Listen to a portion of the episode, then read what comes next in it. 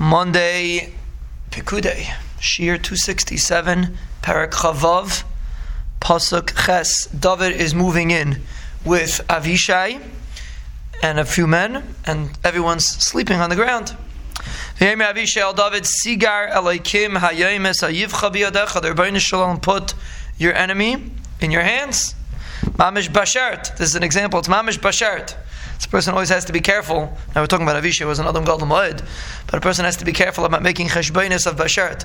Basharat is very easy cheshbon to make, and when it's convenient, people say, "Oh, see, it's mamish Basharat." But Basharat is just everything's Basharat, but we don't necessarily know what the Ribono Shel Olam wants unless you know what Hakadosh Baruch Hu wants. And in this instance, Avishai said, "See, the Ribono Shel Olam handed him over." I'll hit him once with the spear and I'll make the spear meet the ground, and his head will be in between, and I won't have to do it twice. It'll be a one-shot ma'isa, and that's the end of the story. So yes, it was Basharat that he should fall into this position, but the Basharat was not that Avishai should kill him. The Basharat was that David HaMelech should say no, which is one of the reasons David HaMelech was Zeichah to his madrigas, because he did not fall into this trap of the Yetzer Hara. B'yemei David al Avishai, al tashchisehu, who don't destroy him, ki mishalach yadeh b'mashiach Hashem v'nika. Very interesting concept. Is he chayiv misa? Yes. Is he a reidif? Yes. But there's a concept called someone cannot be shalach yadeh the Mashiach Hashem and get away with it. And you see from this, we're going to see this a few times, even after Shaul was killed, that David HaMelech had a tremendous appreciation for the concept of Mashiach Hashem, someone that was Mashiach to the Ribono Shel Olam, you have no right to touch. And perhaps, some don't say this mafurish, but perhaps that's the reason why David was Zeichah to bring the lineage which ultimately leads to the Mashiach, the real Mashiach, the ultimate Mashiach.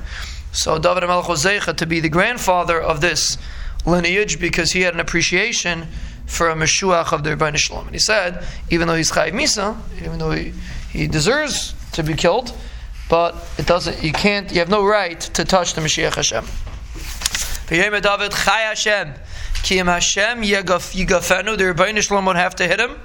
Rashi says he made a shwur to his Yetzer Hara, or he made a shwur to Avishai, and he said, if you kill him, I will mix your blood with his blood. Very interesting threat, David HaMelech said. He threatened Avishai that he made a shwur, if he kills Shaul, David's going to kill Avishai. So he said, Chai Hashem, ki im Hashem yigafenu, the Ribono Shel Olam will hit him, or his day will come, and he will die. Oiv ha-melchama yered v'nispa, or he'll go in melchama, and die. So you see an interesting thing, David saying, Im Hashem yigafenu, he could be plagued by the Ribono Shel Olam before his man, or Yemei Yaveh, or his man will come. So you see that it's possible for the Ribono Shel Olam to kill somebody before his man. So what do you mean? If it's not his man, how could the Ribono Shel Olam kill him? So that's kasha, that for those that are learning Daf Yomi, it was a Gemara in Moed Katan. For those that are not learning Daf Yomi, it's also a Gemara in Moed Katan.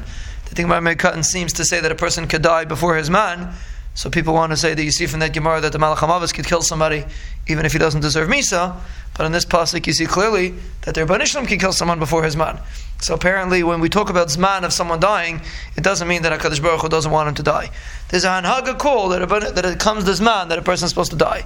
And sometimes the Ribono Shel Olam can take him before that Hanhagah. The Ribono Shel Olam can kill him with a different Mahalach, not Yemei Yaveh. So that's what you see from David HaMelech.